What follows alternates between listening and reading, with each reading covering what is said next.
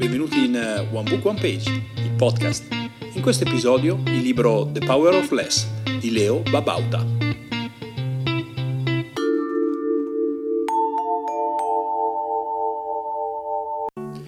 Se vuoi lavorare efficacemente, limitati all'essenziale. Per sapere cosa è essenziale, devi fissare le tue priorità. Appena avrai chiaro cosa è indispensabile, potrai iniziare a eliminare dalla tua vita tutto il superfluo. Ma come trovare cosa è realmente essenziale? Identifica cosa è realmente in grado di cambiarti la vita nel lungo termine e allinearsi ai tuoi obiettivi. Per farlo potrebbe essere utile domandarti quali sono i miei valori e i miei obiettivi, che cosa è importante per me, cosa amo, cosa maggiormente influenza nella mia vita, cosa voglio davvero, cosa desidero. Fermati periodicamente e osserva da una prospettiva esterna la tua vita. Se conoscerai le tue priorità sarà più facile gestire gli impegni e gli sforzi necessari per raggiungere gli obiettivi che ti sei fissato. Vivere senza restrizioni è un po' come fare shopping con una carta di credito illimitata. Può sembrare una cosa molto interessante e divertente, ma per individuare cosa è realmente necessario e cosa non lo è, c'è bisogno di un budget da rispettare. Le persone che hanno imparato a dire no non offendono gli altri. Al contrario, la loro determinazione e il rispetto verso le proprie priorità gli farà acquisire rispetto. È quindi fondamentale individuare le proprie priorità e dire no ed essere chiari con gli altri sui nostri limiti. Se vuoi ottenere cambiamenti duraturi nella tua vita devi imparare a sviluppare e mantenere nuove abitudini. Per evitare che la motivazione svanisca, comunica agli altri i tuoi obiettivi e inizia magari a controllare le email solo un paio di volte al giorno, occuparti delle tre cose più importanti della giornata durante la mattina, fare 5-10 minuti di esercizio fisico al giorno e mangiare della frutta ogni giorno. Invece di partire in quarta, lavora sui piccoli passi. La costanza è la base per creare nuove abitudini. Se hai un obiettivo che può essere raggiunto in 6-12 mesi, suddividilo in micro obiettivi settimanali Ogni settimana sarai più vicino al tuo obiettivo e sarai sempre più motivato a mantenere il ritmo. La concentrazione è fondamentale.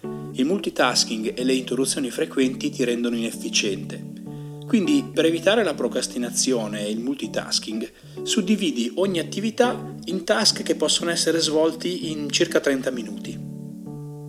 Obiettivi troppo impegnativi vengono spesso rimandati e se ci vuole troppo tempo per concluderli, il rischio è di essere interrotti eh, molto frequentemente. Più piccolo è il task, maggiore è la probabilità che venga svolta. Fondamentale è definire il MIT, Most Important Thing, Most Important Task, scusate, quindi il task più importante, che deve essere svolto la mattina prima di intraprendere ogni altra attività. Assicurandoti di svolgere per primo il MIT sarai sicuro di essere ogni giorno un po' più vicino al raggiungimento del tuo obiettivo. Poi magari affianca al MIT alcuni piccoli consigli pratici, come ad esempio non leggere le mail durante le fasi produttive del lavoro, ma fallo durante i break, eh, disattiva le notifiche, quindi decidi tu quando leggere le cose, elimina le mailing list inutili, metti dei filtri alle email e infine ricordati, less is more. Concentrati sull'essenziale perché in questo modo potrai raggiungere i tuoi obiettivi con minore sforzo e darti la possibilità di vivere una vita più piena.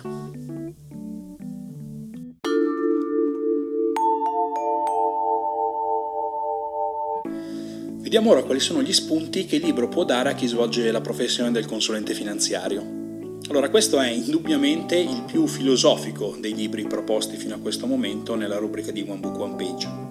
Chi è abituato ad una saggistica molto concreta e operativa, diciamo tipicamente di stampo anglosassone, potrebbe storcere un po' il naso nel leggere consigli come fai 5-10 minuti di attività fisica ogni giorno oppure mangia un frutto ogni giorno. L'autore di questo libro in effetti è un personaggio curioso che fa del minimalismo, dello zen, del veganesimo e di altre caratteristiche peculiari la sua firma.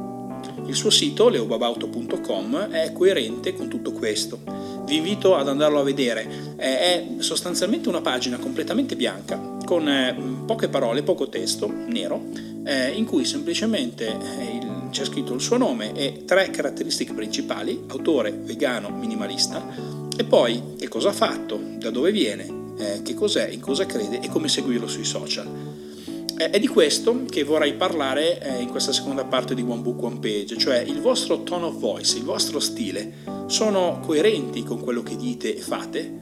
Leo Babauta ha scritto un libro che si chiama The Power of Less, quindi diciamo un po' che invita a concentrarsi sull'essenziale e tutta la sua comunicazione, il suo sito, ma se guardate poi anche le sue interviste, sono molto coerenti ovviamente con questo approccio alla vita, molto minimale.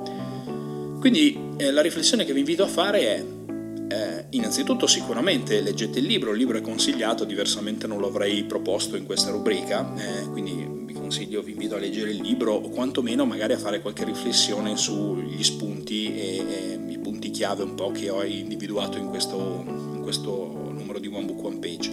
Ma ipotizziamo per un attimo che le riflessioni e gli spunti forniti dall'autore di The Power of Less siano stati oggetto di un'adeguata riflessione personale e quindi abbiate individuato in qualche modo le vostre priorità e, avete, abbiate fatto in modo che tutto il resto della vostra attività sia un po' coerente con le scelte che, che avete fatto. Okay? E questo magari sia da un punto di vista personale che poi da un punto di vista anche professionale.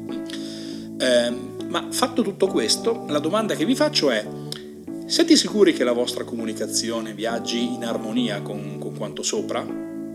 Se vedete il sito di Babauta, vi dicevo, è minimale, quindi sembra un po' il risultato di una ricerca sull'enciclopedia. Okay? Vi aspettereste di incontrarlo in un ufficio denso di libri, carte, attestati appesi al muro oppure in uno spazio aperto, con pochi elementi essenziali di arredo? Se doveste indicare con 4 o 5 parole chi siete e cosa fate, quali sarebbero? La vostra comunicazione, verbale e non, è coerente con queste 4-5 parole? Le aziende per cui lavoriamo tipicamente forniscono del materiale informativo da veicolare ai clienti, supporti per agevolare la comunicazione con il proprio network. Um, ed è normale che sia così, ma inoltrare semplicemente queste comunicazioni ai clienti dal mio punto di vista non basta. Come ho già detto in passato in questa rubrica, credo che sia assolutamente fondamentale farle vostre, quindi renderle coerenti con il vostro tono di voce, esprimere il vostro punto di vista su quello che state inoltrando e presentando agli altri, perché saranno queste le cose che con buona probabilità rimarranno più impresse nella mente di chi le riceve. Per cui eh, non fare questa fase di renderle coerenti con chi siete, con il vostro eh, stile, con il, vostro quindi adeguato tone of voice, eh, rende tutta la comunicazione che facciamo distonica con chi siamo e in qualche modo quindi meno efficace. Buon lavoro!